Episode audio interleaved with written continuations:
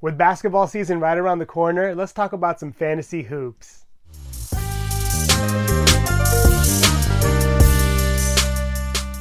For those who haven't played fantasy basketball before, there are usually two types of leagues, points and categories. In points leagues, you basically assign values to each stat. So what a player does on the court in real life translates to points in fantasy. For example, when a player scores a point in real life, you'll be awarded a point.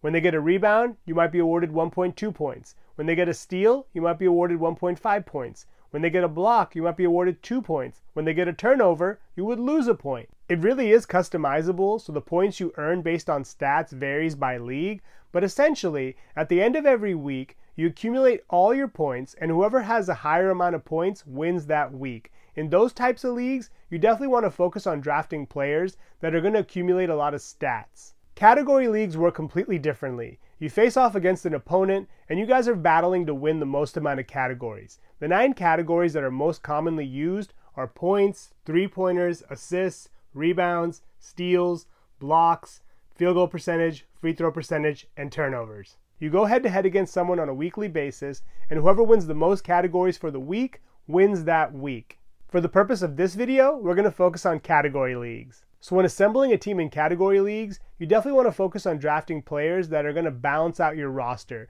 You don't want to be too focused on one type of stat. If you draft like Stephen Curry, for example, you know you're going to be pretty solid on threes on a weekly basis. So it doesn't really make too much sense to go out and draft a bunch of three-point specialists.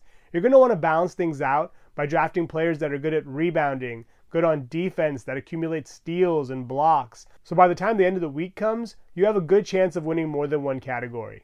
What's also really important to keep in mind is that you kind of need to adjust your roster based on your needs. If you start off the week and you're deficient in a couple of categories, you may have to swap out someone you would normally start for a bench player just because they're good in that category that you're lacking in. For example, if you start off the week and you don't have very many steals two days in, then you probably want to consider starting someone that's good on defense that's going to help you move the needle on that category. It differs from football in that it's not really a set it and forget it type of thing. On a weekly basis, you really have to actively manage your team to give yourself the best chance of winning the week.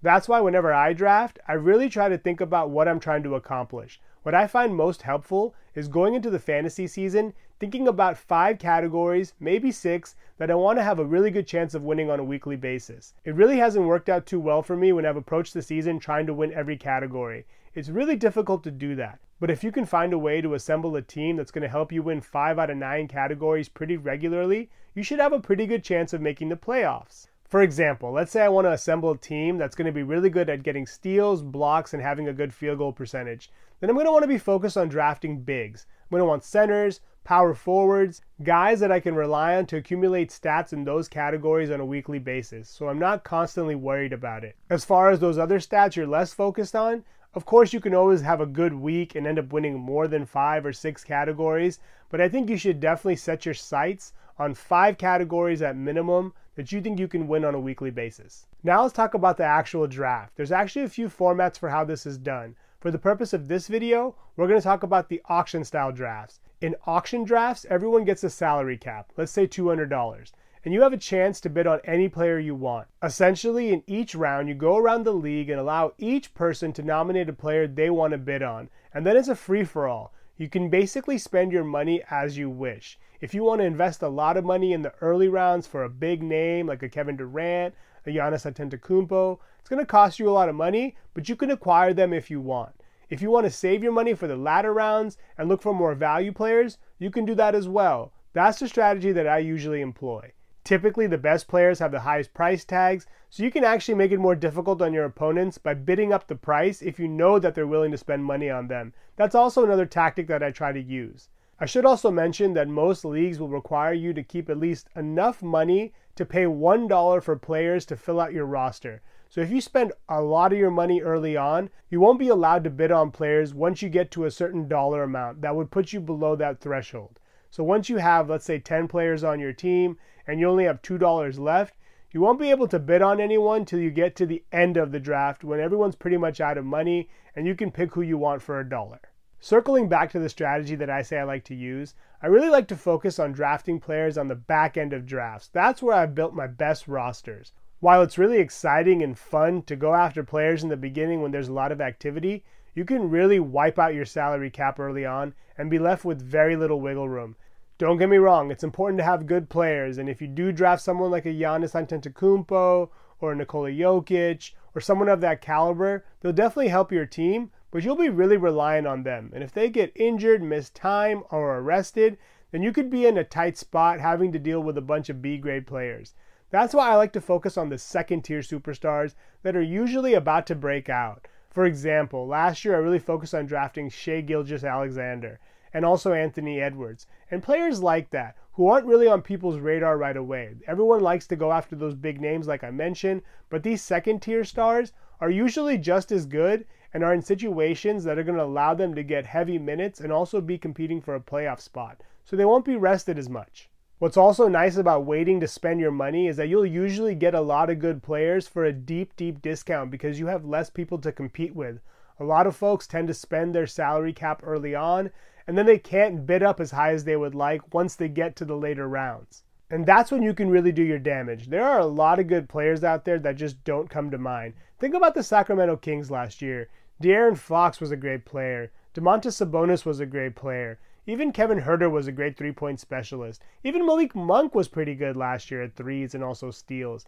And these are the kind of players you want to target. I think a lot of times in the heat of the moment, we don't really think about those types of players, but I would really recommend trying to do a little bit of research before your draft to see who's in the top ten, top fifteen in a lot of these categories. Even the Pelicans have a lot of great players. Think about like a Trey Murphy or a Herb Jones. These guys produce threes and steals and can be league winners, and you can get them for a good price. So if you're really clear on the five or six categories you want to try to win on a weekly basis, it shouldn't be too difficult to assemble a team that's going to help you accomplish that. The only time I would really recommend spending a little bit more money on a specialist would be if you know that that player is going to lock up that category on a consistent basis. For example, you draft a Stephen Curry, you're really not going to have to worry about three-pointers. Or if you draft like a Victor Wembanyama this year, you're probably not going to have to worry about blocks all too much. As you can see, there's a lot of strategies you can deploy, but if you can build a roster on a pretty good budget, you should have a great chance to compete with the rest of your league. I plan to make another video about players to target, but just briefly, I want to mention some names to keep in mind. You want to think about players that are, one, maybe coming off of injury, that are healthy now and have fallen off of people's radar, and also rookies that can make a splash. For example, Chet Holmgren. Chet Holmgren missed all of last year with a Lisfranc injury, and he seems healthy this year. He may be worth taking a flyer on. I mean, he has a lot of upside. You could probably get him for really cheap, and if it works out, then you have a great player for next to nothing. There's also rookies like Scoot Henderson. Henderson's pretty much locked into a lot of playing time. You may not win field goal percentage, but players like him are going to get every opportunity to produce. So even if they start slow, they could definitely get better as the season goes on, and you don't have to worry about them not getting minutes. A final consideration I want to mention is drafting players who are about to break out.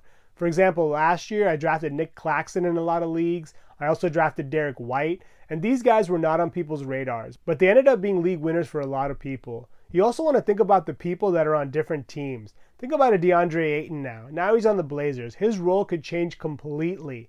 Even Bradley Beal. While he had all the minutes in the world available to him in Washington, his role could be completely different now playing alongside Devin Booker and Kevin Durant.